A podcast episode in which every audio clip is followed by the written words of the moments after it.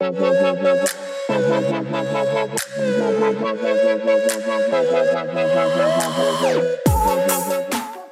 everybody, welcome to Christian AF. Today we're talking Calf. with our friend Ryan Burge. Uh, we Friend of the podcast. friend of the podcast, friend of oh, Is he the first non-church goer who's he's the first uh, repeat interviewer? he is. Uh, yeah. Well, short of our doubles, are like part one, part two. Yeah. But uh, but yes, correct. That is true. So we gotta um, get McLaren back on because his second his follow-up to his uh, book. Not Faith sure I'm Doubt. mentally prepared to I read gotta read another, another book by book. him. It's so heady. Ruined my brain. Um, Uh, Ryan, yeah, if you remember, we did a politics Politics, conversation with him during in 2020. during the pandemic. Yeah, it was like Actually, we interviewed him the day Ruth Bader Ginsburg died. So uh, in this in this interview that we're talking with him, uh, it's it's already been recorded, but uh, we apologize if there's any audio issues. We had some uh, major problems setting up our our uh, our Skype Zoom interview, whatever it landed at. But um, and I will say this: we changed- forgot to ask him to plug his stuff. Oh, so he's shit. ryanburge.net. I'll plug it in the This is- info. So if Show you- notes. If you go to the show notes, if you don't know what that is, go to your uh, whatever you're listening on, and anything that says the info about this episode you're listening to, it should say it in there. Um, there should be links and other things Yeah, like that. we always link our drinks, but we also link anything our guests. Yeah, he's on Twitter. And I think it's at Ryan Burge. yeah, Yeah. so go follow him, go look him up. He's got some really great knowledge. Um, but as a whole, if there's any audio issues, uh, straight up right now, we apologize. We had some. Uh, I was fighting with the computer for like 45 minutes until we just went a more simple route Yeah, and at Ryan Burge. okay. At Ryan Burge. All right. Twitter. Um, Twitter. so here we go. We're talking with Ryan Burge. Uh, uh, real quick, I'm drinking. Jen and I are drinking Upshot. We've had this on the episode before. Upshot wine. Delicious. It's a uh, blend, a red blend, delicious. Uh, lame. Have you? Did you even taste it? It's good. yeah, I did. There's no I've cab in it. it, so that's probably why you don't like it. no, but it's not bad for a red blend. I, I will say that it's a good cheap red blend. It what do you, what do it- you what are you sipping on? Uh, It did win our church wine tasting. it did win our church wine tasting. uh, for twenty and under Blind dollars. wine Yeah. tasting. Blind wine yeah, tasting. blind wine tasting. Uh, Um, He's had this before. I'm drinking the Samuel Adams Alpine Lager. Lager? Lager. Lager. Yeah, I and think as that's you'll it. soon find out, Yeah. uh, Ryan Burge is drinking Gatorade. Gatorade. So uh, thank you. but we're for- talking about church. We're talking about church. Post pandemic again. A little bit. Kind of just everything. we riff on a bunch of stuff. Yeah. So uh, enjoy this podcast. We hope you appreciate it. Uh, Ryan uh, has got some awesome uh, insights to some of these things that we often talk about. So enjoy. Here we go. Grab a drink, buckle up, listen to Ryan Burge spout out some amazing information. Information. Information. So here we go.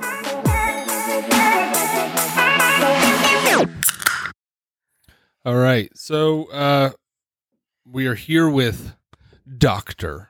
Ryan Burge, uh political scientist. Well, you guys said pastor. that. Come on.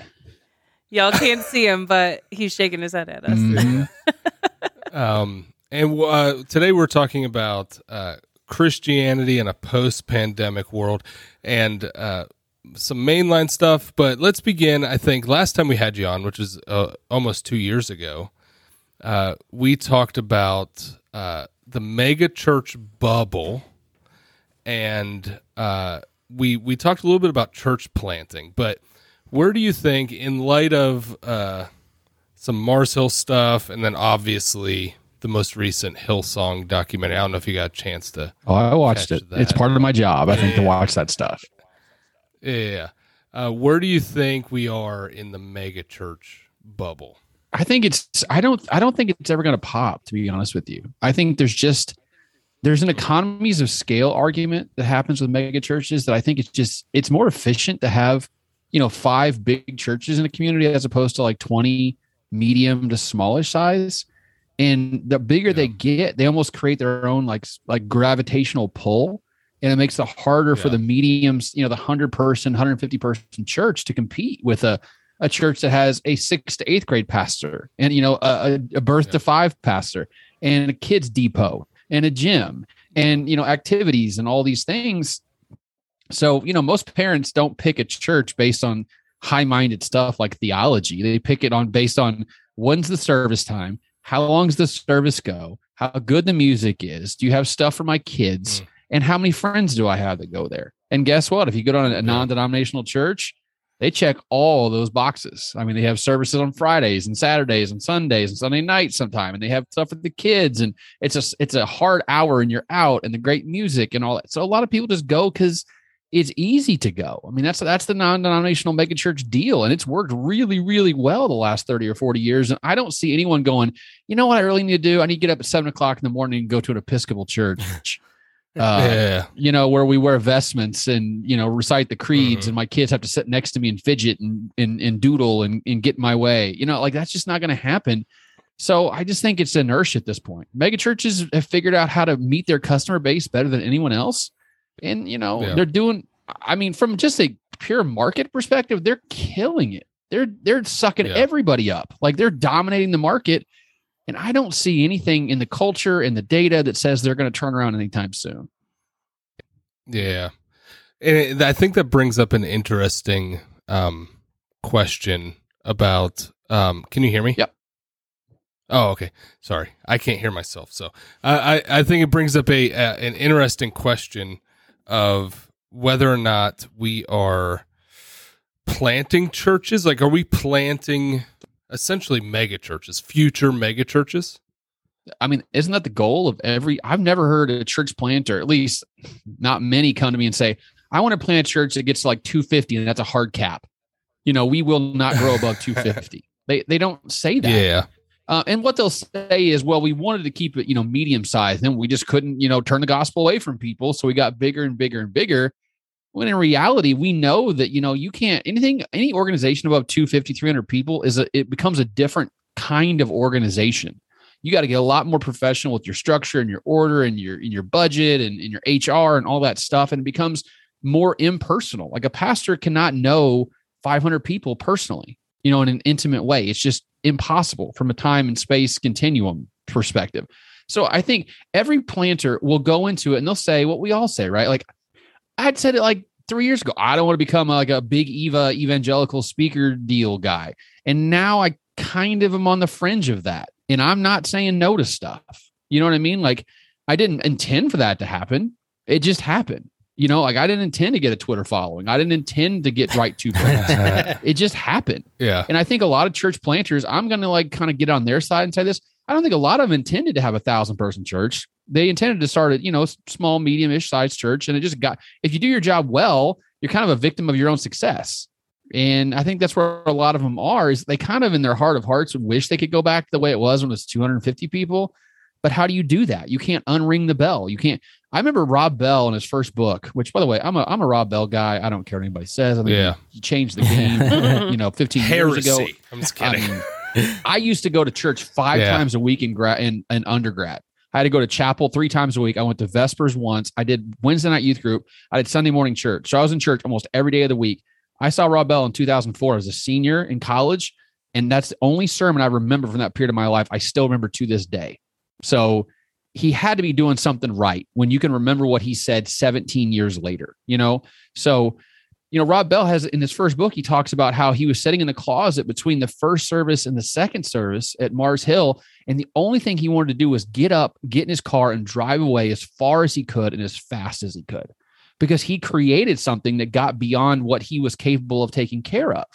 And that is a blessing and a curse. And I think that's where a lot of people get into is it kind of gets away from you and before you realize it you're dealing with something you you don't know how to handle yet you can't walk away because if you do you get Mars Hill Grand Rapids which is a tenth the size today that it was in Rob Bell's heyday.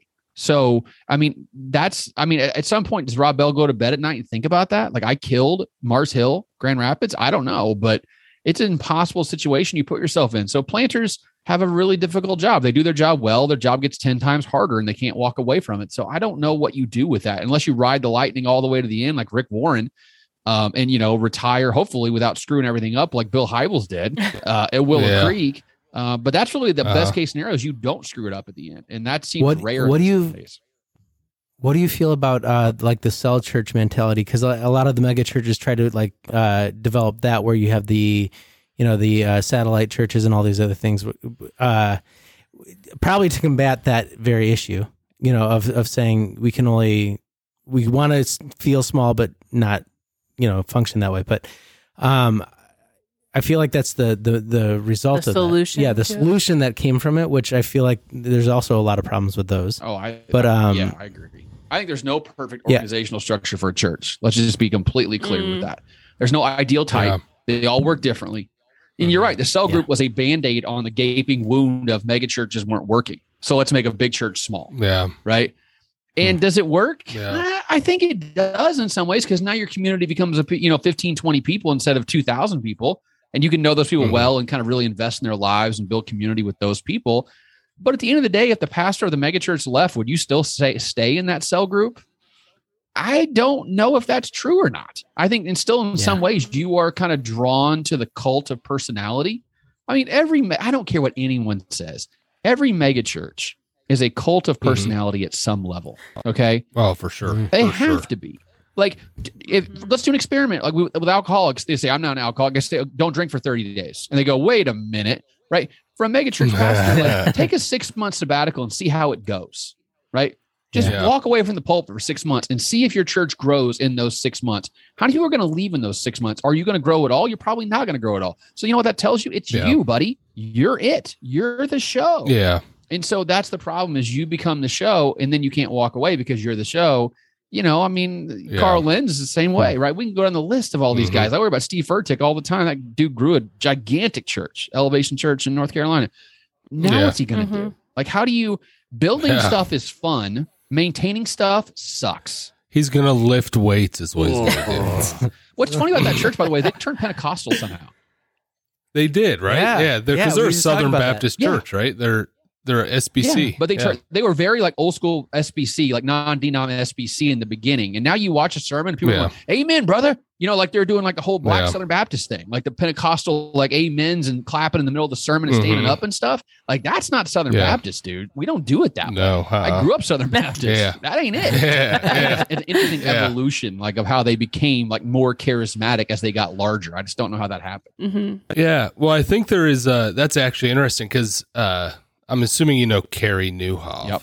I have a love hate relationship with uh, Carey Nieuwhof, uh, uh, and the um, but yeah, I remember a few years ago, pre-pandemic, or as the I guess as the pandemic was was rearing up in in March of 2020.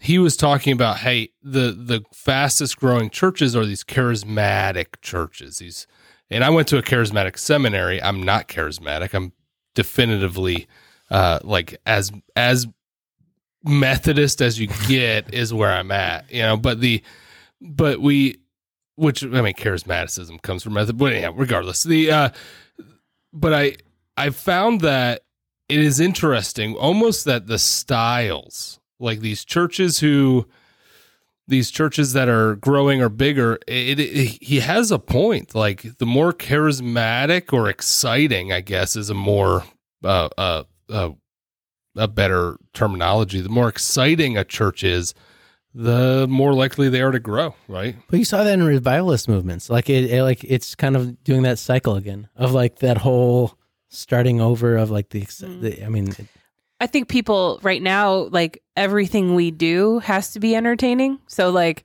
uh, social media, anything, any media you consume in general, news. the news, everything is like heightened and has to be somewhat dramatic and exciting. And so does that somehow correlate to church? I mean, I think it does. Like you talk about uh, culture as a whole affecting dwindling down into church culture as well. So I'm curious, like if that's part of it or not. But I think it's Like- I think it's the the draw that we have towards like sensationalism, like spectacle. Mm. mm-hmm. You know, I think I think churches have embraced spectacle. Right? For a long time it was like we want to be rote. We want to be very liturgical. We want to be like we say the creed now. And we get really bombastic Yeah. on Easter and we put purple drapes on stuff. Wow. yeah You know, and now it's like we have camels crapping in the in the altar on Christmas. You know, like Yeah. we, we basically it's like blown the doors off of we don't you know we shouldn't try to focus on spectacle too spectacle is what we. I mean, let's be honest here. What's his name? Brian, the Hillsong guy, that preacher guy, is not that good. Okay, he's just Yeah, Brian, he's not good. He's not a good preacher. Yeah. that church No. grows because their music is absolutely banging. Like they have the best. Yeah. CCM music in the world. I don't care what anybody says objectively, sales wise, plays wise. You know, everyone sees Mhm. what Hillsong does and copies them. Right. That's why Hillsong grew to 150,000 people in 30 countries and blah blah blah blah blah. Like the music is the universal Yeah. language. And I think what's interesting is if you watch, I love to like kind of like observe. Like my, there's a church in town, in my town, that's a me- that's a mega church. It's 2,000 people if they they bought time on the Yeah. local news station and they actually half Mhm. of their time they bought they it's the praise and worship and then half's the sermon we would Yeah. yeah. the church i grew up in southern baptist church we bought radio time it was 30 minutes on sunday morning it started as soon as the preacher got up to preach that was the 30 Oh, minutes for of sure. the sermon only no music Mm-hmm. and now Yeah. they're at like the music is an essential piece a recipe you know of success is Yeah. we need some preaching and we need the music because we know the music is now pulling as many people in, if not more, than the preaching is, which causes a lot of problems if you really sit back and think about it. Yeah, you know, it's funny because that's how like our our pot like our sermons. We used to just do the sermon for our podcast, kind of a thing where we'd throw those out. If you missed a week, check out the podcast. But since the pandemic, we've we've moved to the whole like everybody moved to whole gathering live stream idea. But at the same time, we're just like, is this actually? Is there a point to this? Well, probably You know? because we we're a small church and can barely afford to do anything interesting looking. So it's like a camera in the back of. We don't have purple drapes. We're not. You ain't that fans, Yeah. you know. And who wants to watch your that? church? Come on now, you're out. You're out of Chris. Yeah. Congratulations. Yeah. but it is like an interesting thing. I mean, because in the United States, and, and I think we can move uh, in this direction a little bit. Um, specifically, you know, I don't know if you've picked up the new Andy Stanley book uh, on politics in the church. It just came out last week. I'm sure I can guarantee you what it says, which is it says nothing in a whole lot of pages. That's any controversy. Yeah, yeah, yeah. Well, yeah, it's a little bit like he's. I feel. I feel like he's a little bit more as he's nearing retirement. He's pulling less punches. Does that make sense? You know, like he's in like, room and then walk out.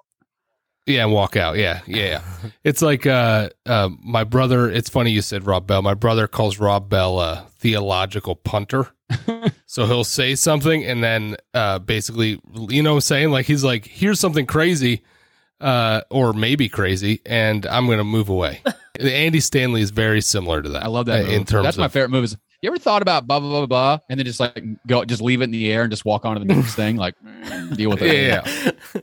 uh, but I, I'm curious as to where do you think the church is going to go? Po, I, I, it's it's weird to say post Trump because we don't know if it's actually post Trump. But but where do we think the church is going to go now? Right, like we've seen such a backlash with evangelicalism uh, conservative, even cons- more conservative mainline or or cat, what doesn't matter. Like uh, we've seen the church have uh, their name has been scraped through the mud essentially in the past few years. I think if you look at the data, like everyone who's going to come back is basically come back. Like according to Pew data, I mean they I think they said like Yeah, for, they did it like six months ago and then like last month and the share of people went back was like less than 5% between those two dates like so if you're not back Mhm. now you're not coming back so for a lot of churches Yeah. they're looking at the pews going oh crap you know like we are significantly smaller than we were you know in 2019 let's say and and listen the thing about that makes this complicated from a social science standpoint is if i say that the share of americans who never attend went from you know 43% to 47% between 2019 and 2022 of that 4% Mhm. what's due to covid and what's just due to generational replacement because a lot of people died over the last three years not just Yeah. of covid but just of anything and you know when they died they're being replaced by gen z who's incredibly irreligious. So of that 4% how much can i chalk to covid? How much can i chalk just to, na- to natural generational replacement that's going on? But i think what you're seeing is a lot of evangelical churches are probably going to be 90 95% of what they were pre-covid right? They're going to grow from there i feel Mhm. like a lot of mega churches especially like a lot of non-denom mega churches. But a lot of mainline have been just destroyed by covid because the kind of people who are the least Yeah. likely to come back are those people. It's you know 70 75 year old liberals highly educated people who are scared to death of getting covid. And you know maybe justifiably so or not i don't know. But in my estimation the people i'm still seeing wear masks in my community are old old people like 80s and up who are typically more highly educated in, in center or center left. Guess what? Yeah. that's the mainline demographic. Those people aren't coming back a lot of them because they just don't want to risk it. And they got a habit of doing it and they realize eh, i don't think i missed that much from not going to the methodist church so that's the ones i think it's actually going to accelerate the death of the main line i don't think we can overstate the death of the main line like it is just an absolute they were they were 30% Yeah. of america in 1975 and now they're going to probably be 5% of america in the next 10 years like literally a rounding error Wow. like just a fraction of a percentage Yeah. of Americans. So, and and this has done nothing to help them. I think evangelicalism is going to become a larger and larger share of Protestant Christianity, and mainline is becoming a smaller, Yeah. which means we're only getting one note in the public square now, which is conservative, fundamentalist, evangelical is the only Yeah. type of Protestant Christian that exists in ten or twenty years. Yeah. That's uh, yeah, that's actually very interesting, especially now that United Methodists are splitting, or did they split? I don't know if they They're on the way to splitting right now. Yeah, yeah, they're on the way. Yep. Um, but it brings up that that brings up a a, a very interesting point is in terms of so you wrote a book, which is funny. I I came. I was preparing for the interview and I was like, "Oh crap, he wrote a book called something about the nones or whatever." And I was like, "Crap, we should have read this book." uh, but so I, I I skimmed the uh, I bought it, but I skimmed the first uh, chapter. But I want to, but I had some questions specifically. Is there uh what what what do you attribute the rise to? Uh, the rise of those nones. I mean, it's been a, a few years, uh, of about a decade or so. But uh, what do you attribute that rise of the non-religious? Yeah, a couple things. Um, I think chapter two of the book, chapter three, maybe I can't remember. Chapter Yeah, two of the book. I'm actually writing didn't get next- there. a second edition of the book uh, this summer. Nice. That's going to come out next uh, March, uh, which I'm excited for. Uh, and that's where the chapter of the, uh, about the COVID is going to go in. Is is the updated version Okay. of nones. Um, I, I think it's a couple things. Actually, I kind of I highlight seven things in the book, but I really think it's primarily probably three things. One is um, secularization. Just America. America was going to become less religious over time because it's just what happens. It's like a natural process. If you look at like if you take Yeah. a sociology religion class, you're going to spend a week on secularization theory, which is just the idea that as you become more educated and more economically advanced, you need God less, and you just become less religious. And Yeah. you know, Western Europe's like your shining star of that. Like most of like Norway's like eight percent religious. You know, they just don't. They're they're Mhm. secular. They're a post Christian country. Um, Mhm. and so it's kind of it's silly to think that America would not become more like Europe. It just is kind of astounding. It took so long and it's gone so slow. So that's part of it. Mhm. Uh, I think politics is a huge part of it. I mean, it's impossible to Mhm. say politics did not drive the rise of the nones. And, and you know, today about thirty five percent of uh, liberals are nones. It's only about ten percent of conservatives. So it's it's it's completely Okay. predicated on on politics. It's becoming harder and harder to be a liberal Christian, uh, a liberal person of faith in general, just because they don't exist much anymore and they're not very loud and they're not very organized. Um, and then you got something Yeah. like the internet, right? The internet changed. I don't think we'll we'll we're going to spend the next fifty years trying to figure out what the internet did. We're only figuring out what the old school internet did now. I mean, and we're right in the. I don't think people realize like Facebook is only like 15 years old, like mainstream 15 Yeah. years old. You know, and YouTube is just a little bit, you know, like 2008, 2009. So we're not, Yeah. and TikTok's like two years old. And it's like taking over everything. You know? Yeah. so like we can't understand something when it's trying to figure itself out. You know, like we Yeah. don't know what Facebook is. We don't. Imagine making your research career like I want to figure out what MySpace is all about. You know, like you don't know if Facebook's Yeah. going to exist in five years, or TikTok, or Twitter, or whatever it is. So, what the internet Yeah. did, though, and we we know that it it opened up other perspectives to people, right? Different perspectives they'd never seen before. And it used to be, if you want to learn about Islam in 1970, you have to go to the freaking library and go like Dewey Decimal that crap, and like blah, blah, blah, you know go in the card catalog and like look on the shelves. And yeah. now you can go on TikTok and you can have a guy who's really intelligent, really charismatic, and really knowledgeable about Islam give you like a one minute video that teaches you about the five tenets, you know, the five core, you know, tenets of, of Islam, just like that. yeah. And you can learn about it in a digestible, interesting, entertaining way. So I think the more you learn about other faiths makes you think you question your own faith more. And I think that is I kind of led people to go, wow, the foundation I was taught is kind of crumbly. It's not as sure as I thought Yeah. it was. And I think that's kind of accelerated trends that were already happening. and going to continue to accelerate trends as we go forward. Yeah. Hmm. Yeah, I mean it is interesting. I mean, you're in Illinois, right? You're still in Illinois. That's I right. assume? Greatest state in the world. Yeah. Yeah, all those properties. Sure, sure, taxes. sure, sure. Mhm. Um and uh the we but you know one thing is like like our churches I uh, somewhat struggling with is uh you know we've been talking about hey you know instead of trying to fight the same battle that the church has been fighting. Basically it's instead of fighting for butts and seats like do you think there will be a a relatively new future of the church where it says hey instead of doing this we want to create uh spaces. Mm. does that make sense? Like create like hey people are hey in you know our especially in the rust belt where everything's abandoned. It's like hey let's take this abandoned thing and then let's turn this into a a space where we have like we have like crappy comedy and we have like you know whatever some crappy heavy metal high Does high it all school have band. to be crappy? It Could does. If good. it's local, it's probably going to be crappy. Hey, You know. hey, I'm in a Yeah. local band. Yeah, yeah, yeah. They were good. but, yeah, you know, National being band. Rockford, you can go somewhere else. I, I that's our Yeah, yeah, yeah. that's what we're doing. yeah, slowly. Yeah, yeah, yeah. Eventually. it's true. But do you think there's a future of the church where it's saying, you know what, you know, I think mega church stuff because we have a lot of friends who, uh, not a lot. We have a few friends who have left some mega churches and either come to ours or gone to a different church because we're less, Mm. I don't know, Showboating. yeah, less uh, exper- experiment or experience oriented. Does that Mhm. make sense? Mhm. But we're more. I mean, even what you're maybe accidentally about to say, we're more experimental in what we do. Um, because I think Yeah. like as far as like uh, multi, uh, just big church as a whole, like you can't experiment as much as as No. small churches can. Is like what what should we be doing? Where should we redivert our culture in in thought of where we're you know pushing our our community? And I, I and you get stuck in those those spots in the big church. You know, I don't. know. Yeah. You know, I was that I was actually listening to this interesting podcast. This guy went to one of those crypto conferences in Miami, which sound like just absolute Yeah. hell on earth, to be honest with you. Yeah, that sounds awful. Um, they sound awful. Yeah, but you know, he they, he was saying something I thought was really like it kind of like struck a chord. I'm thinking about it all day. He was saying that like all these crypto bros love to like talk crap about the government first, right? Because the Fed is all terrible and fiat currency is all fake, and so the government's Yeah. out to get us.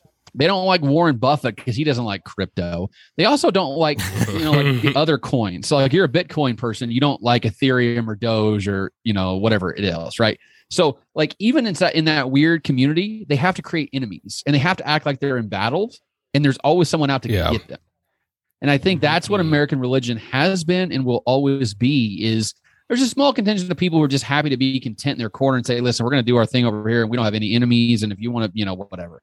But evangelicalism has thrived on the persecution complex. Like the, that narrative is literally woven into the DNA of 21st century American evangelicalism. And it's been perpetuated, by the way, by Big Eva, right? By, but also by big Yeah. politicians like Trump's like, you know, Biden's going to hurt the Bible and he's going to hurt. He said, like, he he said this stuff. I'm not making this up, you know? So, like, Yeah. that, that I, I wish that American Christianity would go, you know what? You guys can hate us all you want. You can talk crap about us all we want. But we're going to be over in the corner serving people, feeding the hungry, clothing the naked, visiting the Mhm. prisoner, doing everything that, you know, Matthew 25 talks about. But the reality is that does not get people excited. You got to create enemies of the other side. You got to do boundary maintenance Mhm. and Yeah. stuff. And that's what makes these churches grow is that conflict. And and I think one of the reasons the main line is not growing is because it says, hey, there's no conflict here. We're all good. You're Yeah. part of the club just like we are. And Big Eva goes, No, you're not. and they're like, No, no, no we don't want to fight. Yeah. No, no, no, you're you're out. You're heretics. And that like the e- main line refused to fight. And so Big Eva went, Oh, we got to find another enemy, which is secular humanism, right? Like the world. Uh, the world Yeah. outside our doors. So I think that's always going to be going on in American Christianity. And I don't see it going away because honestly, it's successful. It works. Like going back to like the idea of market economy theory, you do what works. And mega churches work from a market standpoint, and creating enemies works from a marketing standpoint. And that's where we are. It's just people do whatever works, whether it's theologically sound or a good idea. As long as it works, that's all that matters. Yeah, Hmm.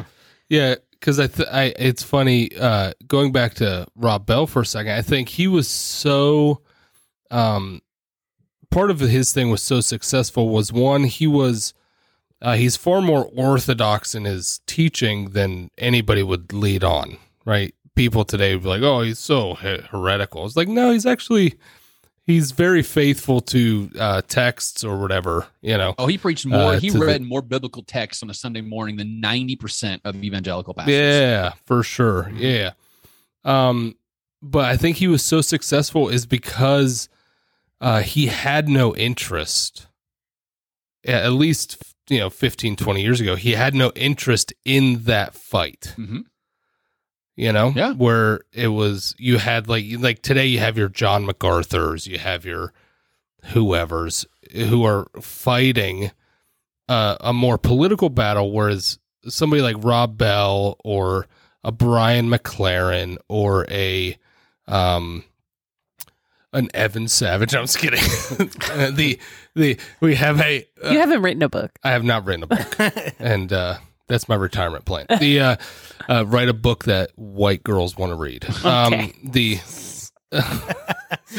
Jen's laughing. Listen, the You're not going to make she's money gonna wanna writing a read it. Let me just be very clear. I about know. that. I, I'll do a I'll do a uh, I'll do a documentary. Yeah, You won't might make any work. money doing a documentary either. I'm sorry, Evan. Uh, I'll do a TikTok dance. You can do that. That's it. That's that's You got easy. it. Nailed You got it. Nailed it. Love it. I'll create a new TikTok. But yeah, you know what I'm saying? Like, like, it, I think if we look at some of the the the more impressive churches in his, in in the most recent, extremely recent history, we see actually two of them were actually polar opposites, and they're both named Mar- Mars Hill, Mm. right? You have Rob Bell's Mars Hill and Mark Driscoll's Rob. Uh, uh, no, I almost said Mark Driscoll's Rob Bell. Mark Driscoll's Mars, Mars Hill. Hill. Uh, but you have them, but they both were also at the same time like kind of anti-establishment Mhm. at a certain point in their time. They were very uh, artistically driven. Yep. Uh, and so, But Coming can I have now, a hot take years- about that? Can I give you a hot take about Mark yeah, Hill yeah, for a second? yeah. Oh, absolutely. So here's my Mars hot Hill? take. I actually think that Mark Driscoll, Yeah, Mark Driscoll's Mars Hill was more successful than Rob Bell's Mar- Mars Hill. absolutely, for sure. You know, from a longevity standpoint, um, Yeah, most of those people, and, you know, several, those churches from Mars Hill were like there are like eight or nine of them, and most of them still exist today in some form or fashion. Like they joined another church or they continue to change their name or something happened. Mars Hill Grand Rapids, like I just told you, has like a tenth the membership it did in in Rob Bell's peak. I mean, there's like a thousand people there. You know, there's more there's more at Mars Hill, you know, pilgrims from Seattle than there are Mars Hill pilgrims from Grand Rapids. And I think part of that, by the way, is because they had a distributional model in Seattle, right? Where they had many different churches were kind of semi-autonomous. So when when Mark left, they had someone to fall back on. When Rob left, they had no one to fall back on in Grand Rapids, and that's when the church fell apart. I'll give you another little. You know who was on the board of Mars Hill Grand Rapids when Rob Bell was pastor? uh, who's that? Betsy DeVos, former secretary. Oh, yeah. Oh, really? Yeah, because she's from Grand Yeah. The DeVos family like basically owns Western Michigan, and I'm that's not an exaggeration. They pump billions of dollars into the Western Michigan economy, and she was on the board, so that kind of shows you she was not as conservative as people thought she was, at least theologically. Um, and she actually Yeah. financed, by the way, Donald Miller's Blue Like Jazz movie uh, in the early. 70s. yeah. So That's pretty cool. there's yeah. your random facts of the day. So it's the opposite of Marjorie Green Taylor at uh, North Point. I It's think like Betsy the DeVos opposite. is like an interesting. I'd like watch the crap out of a documentary about Betsy DeVos.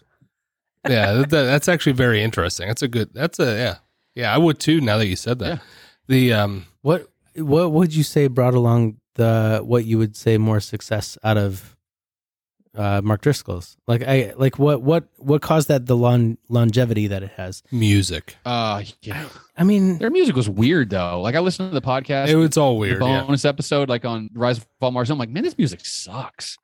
Uh, there's a few musicians from there that I definitely knew of, but like I I never really like it wasn't like a think Hillsong. you know? Probably, it sounds like just more the model, like that he went into it, like because Rob Bell never really did campuses Mhm. and and uh, multi church option, and so when he left, he, there was only this one building of people, as opposed to Mark Driscoll, who was basically trying to take over the world. I might be. With I, his churches? I'm actually like. I'm just gonna throw this out there and just like dump on me if this you feel like is total BS. But like, do you feel like uh, Mark Driscoll's uh, the way he approached things was almost like the Donald Trump thought process of like a little bit more extreme, so you get a little bit more following to it. Mm. Do you know what I mean? Like, whereas, I mean, I love. I, I'm I'm on your your boat with uh, Rob Bell. Like, I I- he he totally wrecked what my thought was a lot of things, and it kind of changed where I have been uh, in the past. And but like to me,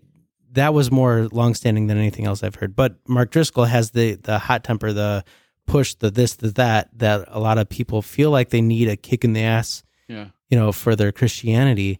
Would- Do you think that had anything to do with that, or is that? I think I mean, that's just that's assumption, but I don't think Rob was as manufactured i- and calculated as Mark Driscoll was. And you can kind of see that in that podcast. They talk about like there's that famous rant where he, you know, Mark goes, "Who the hell do you think you are?" You know, like Uh-huh. all the sure, uh, yeah, men in the church like we're not being men. And like a lot of people around him thought he was doing that to basically tee up a book that he was writing or to get a book contract and like how to be a man, you know, like real marriage, that real marriage. Yeah. book. hmm So he was like Yeah. dropping the teaser trailer, you know, a year before the book came out. And I honestly Mm. don't think Rob was that. Cal- I think he's just like, I'm gonna like do some research and write some books, and if they sell, they sell, and they don't, they, you know, like I just don't think that he had that. But listen, as I'll be honest with you too, I'm I'm more strategic than than other people are. I just try to be more subtle about it. Like I'm not stupid. Like I yeah. I, I think we need to be more transparent about platforms and things like that. Like I get so I get so upset with people who are like, "Oh shucks, I'm just doing what I do up here, and I just preach my sermons and I write my books." Yeah. Bull crap, right? If you are a Mhm. church, a mega church pastor, where you're getting book contracts where your advance is a hundred thousand dollars, you're not all shucks in your way to a hundred thousand dollar advance. all right, you're Yeah. not. I don't care. And people are like, "I don't read my reviews." Bull crap. You must no, everyone does. your brain must work in a way that 99% of people's brains do not work. And it might, it might, but I guarantee you the the, the, odd- the, the odds say you are you are reading your reviews just like I'm reading your my reviews, right? So like I think there's Mhm. this Yeah. whole like branding of like I don't know how I got here, I just did my thing. No, no, you calculated every step. You dialed every Yeah. dial exactly in the right way. You knew what worked and you pushed that button. And by the way, Rob did the exact same thing in Mars Hill. Started wearing the tzitzits and the yarmulkes and talking about Jewish history, and people loved. it. And he goes, "I'm going to write more about that." I mean, why would you Yeah. not? Yeah. Right? Like you, you, you do Yeah. what works. I use Twitter as like trial balloons. I throw graphs out and if they don't go anywhere, I delete them in half an hour. Right? That's Yeah. what I do because I want to see what makes and what doesn't make. So when I go to write a book, I can go look. I wrote this thing. People are still talking about it six months later or a year later. So I have that data. So I just don't buy that whole like. And and I think Rob was a little less calculating than than Mark was, but I think Rob managed to hide it better than than Mark did Yeah. in terms of how he cal. But I will say, here's what I appreciate about Rob. Rob Bell's an enigma. Okay, he Mhm. hardly does any Yeah, oh, interviews. for sure. He, you know, he's not Yeah. very. He does the Robcast, and that's Yeah, we've tried. We've tried. We've been there. Yeah. I've heard crazy stories of amounts of money that he got offered to do like a like a two day seminar, like a ton of money, Mhm. and he said no. I mean, he, he Mhm. is just not. keep he's trying. not. He's not wired that way, which I can appreciate. Right. So for me, it's he's a little bit more. He's a little less calculated, a little more off shucks than other people are. But we're all calculated. We're all trying to get to the next rung of the ladder, the next level of the platform, because we want to grow our audience, sell more books, get more speaking stuff, have a bigger audience. We all want to do that. If you say you don't, you're Yeah. lying to yourself, you know. And you can say, "Well, I'm Oh, doing it to spread the gospel," which is fine, but it's also spreading your gospel, which is a natural Yeah. human emotion and, a, and an inclination. So I think that's where you got to be careful with these like celebrity pastors. They're all trying to play the game. Yeah. Yeah. Yeah, you know, we uh we've been talking a lot about uh the celebrity pastor idea and one of the things I think um the the nature of our culture uh one we we we're a culture of uh, of cults of personality Mhm. like we we attach obviously Donald Trump is a great example of that but but Mega Steven Furtick, Andy Stanley, even you know, uh, uh, uh, Rick Warren, who's like, I'm just a overweight guy who wears Hawaiian shirts on Sunday. Like, uh, I mean, that's part of the charm of of Rick Warren is he's an overweight guy who wears Hawaiian shirts on Sunday. The and we but we see these things and at the same time, I think we are wrestling mightily with um how our I, I don't know how our how the gospel reconciles itself with that. I don't think it does, Mhm. but I think for from my pers- my uh, relatively uneducated perspective of why people are leaving the church is because I think the the BS meter for younger people tends to be a little bit stronger. Mm-hmm. Does that make sense? Mhm. Like, oh, these guys are just this guy's just trying to sell a book. I think You know. transparency is the way to go, right? Like, Yeah, like I think that's what makes Should be. um, what should make a Christian celebrity different than like a normal celebrity is just a lot more transparency of like, listen, I preached that sermon last week and it went really well. So I'm gonna write a book about it. And I got nice and Yeah. fast. Like, let's just be clear about what I'm trying to do here. I you're my test audience. Like my congregation is my test audience. You get mad about that? You shouldn't get mad about that as, as your congregation because guess what? Every congregation is a test audience, right? To see what kind of message works and how to, you know, bring it to the people and all that kind of stuff. I, just think being more clear about like, I'm going, you know, I'm taking three months sabbatical. You know why? Because I got to write a book. Because I got a book contract. It's a lot of money, uh, and I I want to sell a lot of copies. You know, like just be clear about what you're doing and why you're doing it. If you're not running your social media, be clear. I don't run my social media. Somebody else does. I don't read my, you know, like whatever you're doing, just be transparent. There's actually a book, by the way, coming out. I'll plug Katelyn Beaty's book called Celebrities for Jesus. It comes out in August. It's she's she works for she's like the acquisitions editor for Brazos Press, so she knows a lot of like people on the other side of book publishing, which is where a lot of this comes from. And so she talked to people anonymously about Christian publishers about platforms, like the platform problem, about how we, you know, we don't elevate voices who don't have platforms. And I'll be the first to say, I built my platform from nothing.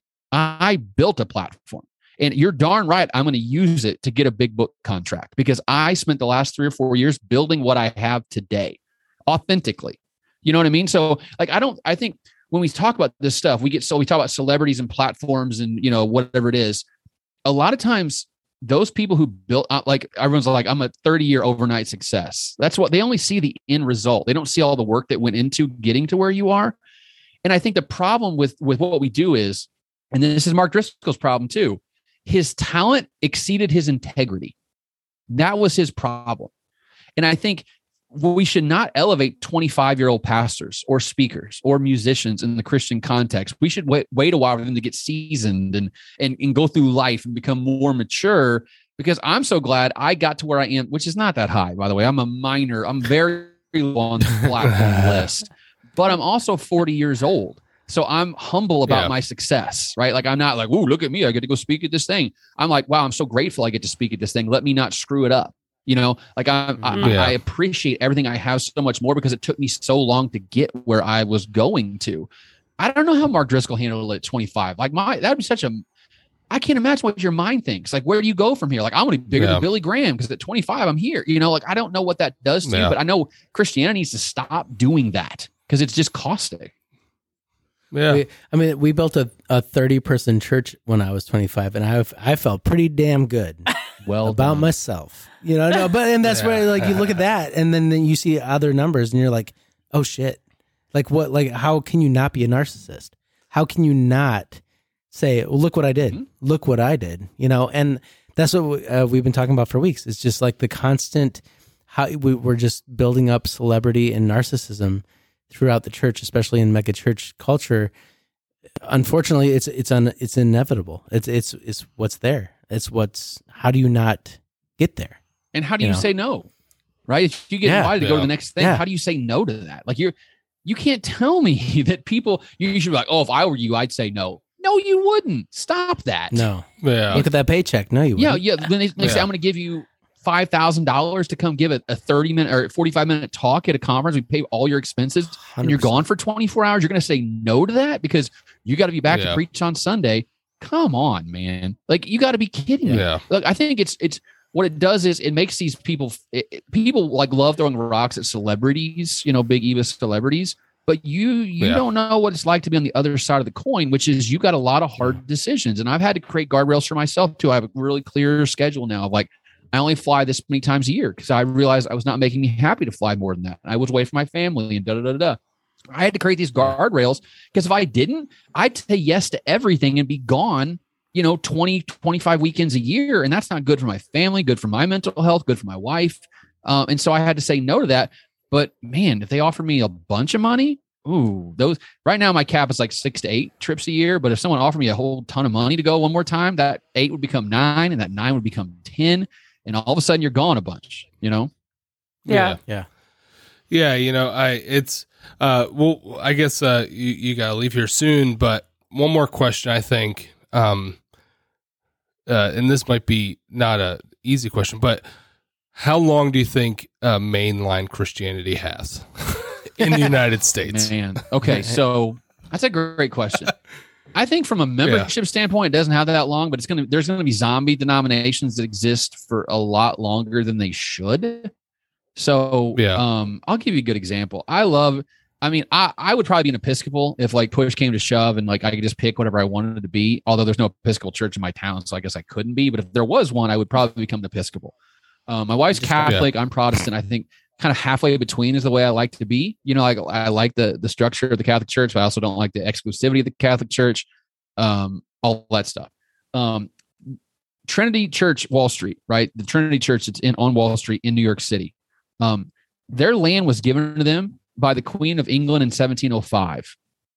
Um, they are sitting on a trust that generated in 2017 $310 million of interest.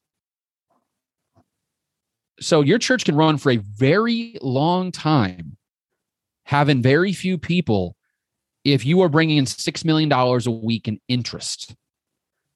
Right. And plus, you have assets because you own a big chunk of the primest real estate in the entire world in New York City on Wall Street. Right. So if things get bad, oh, you sell a parcel off for a billion dollars and you can survive for another 20 or 30 years. So I think the question, the long and short of it is from a, like a membership standpoint, they're not going to be viable. I mean, they only have 500,000 people on an average Sunday in the Episcopal Church nationwide right now. 500,000 people. Okay. I mean, there are mega churches that have 30,000 people just in one service, and they have 500,000 people nationwide. Uh, they might get down to 250,000, 200,000 people. But again, it- oh, the other interesting part for the Episcopals is their their donations, their plate and pledge donations, haven't declined at all over the last five years, even though attendance has dropped about 15 or 20 percent. So the money's still there. The people aren't there. So I think from a from like a, a social influence standpoint, I think they're going to exist for a long time. Uh, or not, they're not going to exist for a long time. But from a financial standpoint, they can kind of limp along for literally 50 or 75 years with no problems because they just have so much money in the bank and they can bleed out of that. I mean, I I think that's probably what's going to happen more often than not, which, and I'll be clear about this. I don't know why these mainline denominations are sitting on literally hundreds of millions of dollars of reserves are not just throwing at things. Like here's, you know, here's a young uh, uh, ELCA pastor and she's interesting and, and innovative. Here's a million bucks. Go start a church. Where? I don't care. And if you come, if you show success, we'll give you another half a million bucks. You know what I mean? Let's just start throwing money at you because what's the alternative? You know, like you having billions of dollars in the bank when your when your denomination is basically gone it serves no one. So at least give it a last gasp and try to like recruit pastors and make them do their job, you know, and then incentivize them, Mhm. pay them well, build a church for them, give them everything they need, and then they can be a pastor. You know, I just don't see why they're not doing it. Yeah. Yeah, for sure. I've always said that the the problem with church planting is uh money, right? It's it's uh, you you send somebody somewhere and they have to raise as much money as humanly possible so that they could have a livelihood, you know. Yeah, let's talk Um, about. I got I got five minutes. Let's talk about that. So I'm Yeah. fascinated by how churches are funded, like how start, like how planting churches works. And a lot of people don't know Yeah. this, but I we're we're writing a book on this right now. A lot of them work like in like a VC model, like a venture capitalist model, where you go to a, a group like ARC, Association of Related Churches, or Acts 29, or there's something called the Send Network in the SBC now, where you basically Yeah. have to like go, please, sir, can you help me plant a church? And if you go through this rigorous training process and they like score you highly, they will give you seed money to start a church and they will give you continuing operating funds for two or three years after that. Mhm. And then it's on you. They basically build a runway for you for you to take off. And then when your church takes off, you have to take like 7% of your receipts and give that back to the church planting back, network yeah. in perpetuity for them to do that for other Mhm. churches.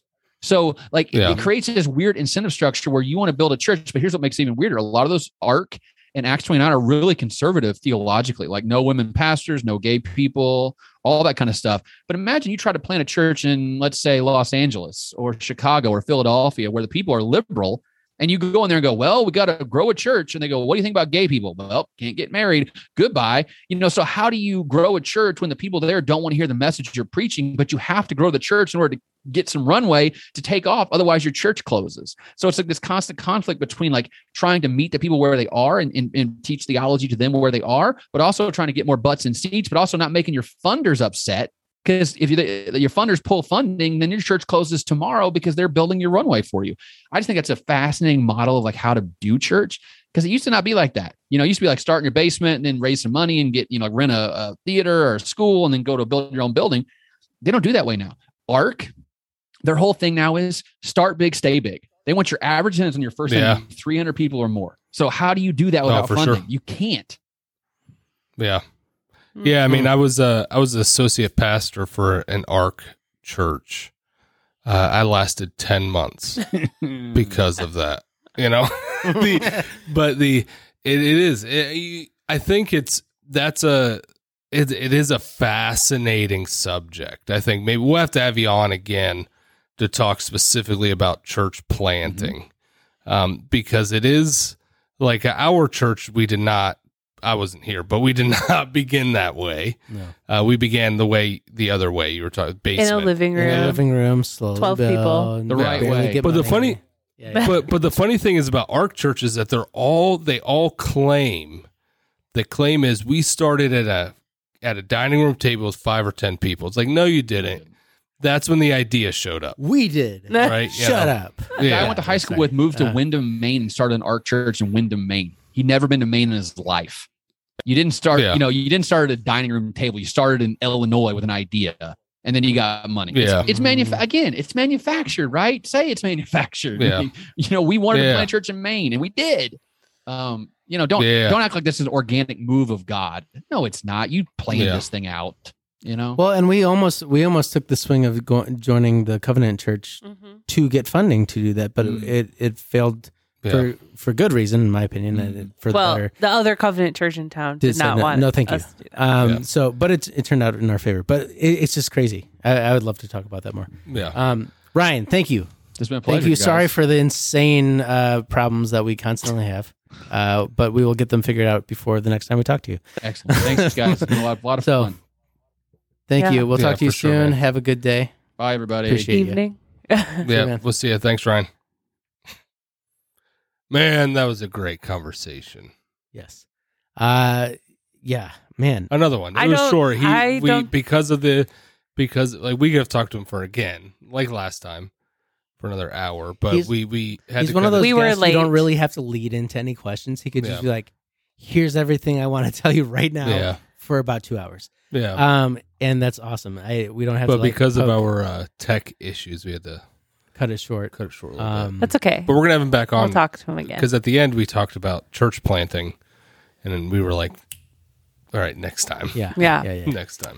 I'm always curious about his data. I think we said that last We time as lived well. we lived through the data we were told the first time uh, about most uh, small, Yeah, he was right about Biden winning presidency. he was. but our uh, small church uh, did last through COVID.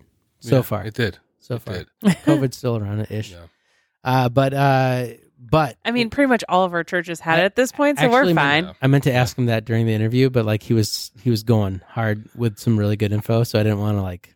If his church, if he, yeah, I wanted Well, to I was too. if curious, his like church is still around, if we yeah. were going. Um, but uh, yeah, we, we that was my fault. We uh cut it short. he didn't bring it up, issues. so I'm guessing no. Uh, we'll find out. Let's do a Next little time- more research. We'd We'll- we'll appreciate that. yeah, Um, we'll do a graph. Yeah, we'll do a graph on Yeah. whether or not his it's like church- yes or no. his- Is it a bar graph? If Is his it a church what made it, kind Yeah. of? It'll be grassroots and his church. yes or no? Uh, we're not good at graphs. no, Uh, I thought it was really interesting though. I mean, especially at the end with the because we've talked about the issues with church planting and the incentive yeah. of church planting. Well, it's you it's great because like again, hearing confirmation of everything we've talked about in the past without coaxing, like he like just blew it out there of saying like, "Here's how it goes," and this is like, "Oh, we we did a full on podcast about this," Yeah. and hundred percent yes, That's Yeah. it's just how it runs. Yeah, that's what he needs to come on Live. once a year We need to fly him in. to confirm our discussions, basically. I think yeah. Tell us we're right Yeah. and that we're pretty. yeah. Yeah. Thanks. Man. So uh yeah, thanks again to Ryan Ryan Burge. Uh that was super good conversation uh to be had. Hopefully it all worked. I we don't know yet. I'm just recording this after Well, we, got do off. know if it's if this comes out, then yes, we do know. That's true. By the time I they have hear it, if it, didn't work. Um good they just point. get this. yeah. They're Yeah. yeah. Mm, Yeah. Mm. mm, Yeah. Yeah. Good Dude, talk. so good. mm. Yeah. Oh, that that's actually funny. That's what Evan says a lot. That's it's actually- funny. That's so funny. That's so funny. that's trying that's so funny. Transition. I'm not Yeah. laughing, but that's so funny. The laughing is my job. Uh, so uh, there you have it, guys. Uh, you got a whole lot of information from Ryan. Uh, he will be on soon again, whether or not he knows it. We hope. Uh, We'll ask He him. will. I'll just I'll tell him we got the, the sound issues figured out ahead of time, yeah. and uh, hopefully that's true at the point. Uh, but uh, thank you guys again for joining us. Uh, as per usual, you know our tags: uh, Christian AF podcast uh, or ChristianAFpodcast.com, Twitter, all that things. Uh, Twitter is Christian AF Pod. Yeah, that's it. There's nothing on Twitter, is there? I reshare things from other sources. So if you're on Twitter and you're like, that's, that's uh, Elon Musk, Bah! like that's the Yeah. like, uh, then you at least have something to click on. Um, but for now, uh, we have obvious plans of starting a, uh, a solid, say it. Don't say it out solid. TikTok, Don't say it. solid TikTok plan. Sarcasm. We've been talking that for a year and a half. We have two followers on TikTok. Really? Is it me and you? we have, we have a, a friend of ours uh, followed us We have no videos. What are they following us just for? in case. Like we've been saying it for like since the pandemic that we we're gonna post something. Um, but uh, you know, we talk about this every time. So go follow us, go like us, go buy us drinks. You know where to do that. Uh, if you've been listening, you can go to our website, christianafpodcast.com, click on the buy us a drink. Tell us what you want us to drink with the money you sent us. We'd or if you it. own a multi a Fortune 500 company, please reach uh, out and sponsor us. give us. we million would bucks. be happy with fifty thousand. Yeah. We or will talk or a million. we'll talk about you. We'll start at fifty. We'll talk about you constantly. Fifty a year. Yeah, even So- if it's like something like uh super creepy, like BlackRock or whatever. Like, hey, we'll take your money. I don't know what that is, but it sounds creepy. That's like the company that owns everything. Sure. Like, Alright. is this a conspiracy? Let's no, talk about they it. legit. Own Let's go. stuff. Okay. All right. Jen says let's I have to go to the bathroom. All Jen's like, I go pee. right. Oh, finally. It's my Uh, turn. All right. Jen has to go home to her husband and children. Depending when this Damn came, kids always depending want when- something. Depending when this came out. I just like surprise get We- married we and hold pop this up one for, like, children. she met somebody Five on her years. cruise. no, She didn't tell us about. they did have a sexiest man competition. Were any men sexy? Number two, you said was better. You than went. number Num- you went to this That's what competition. she- I happened to be on the pool Oh, deck. Happened to be on the pool deck.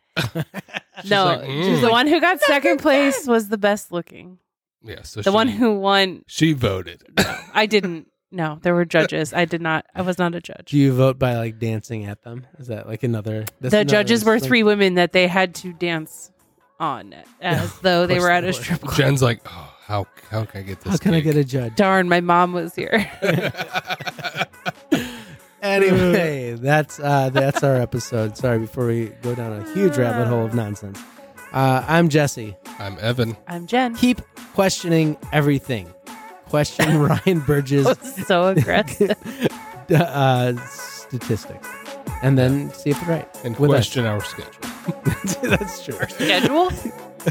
Yeah. Okay. All right, keep questioning. Bye. We're Christian. Peace out. See you.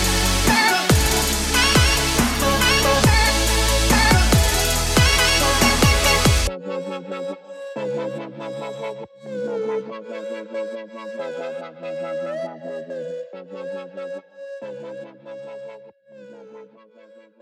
you.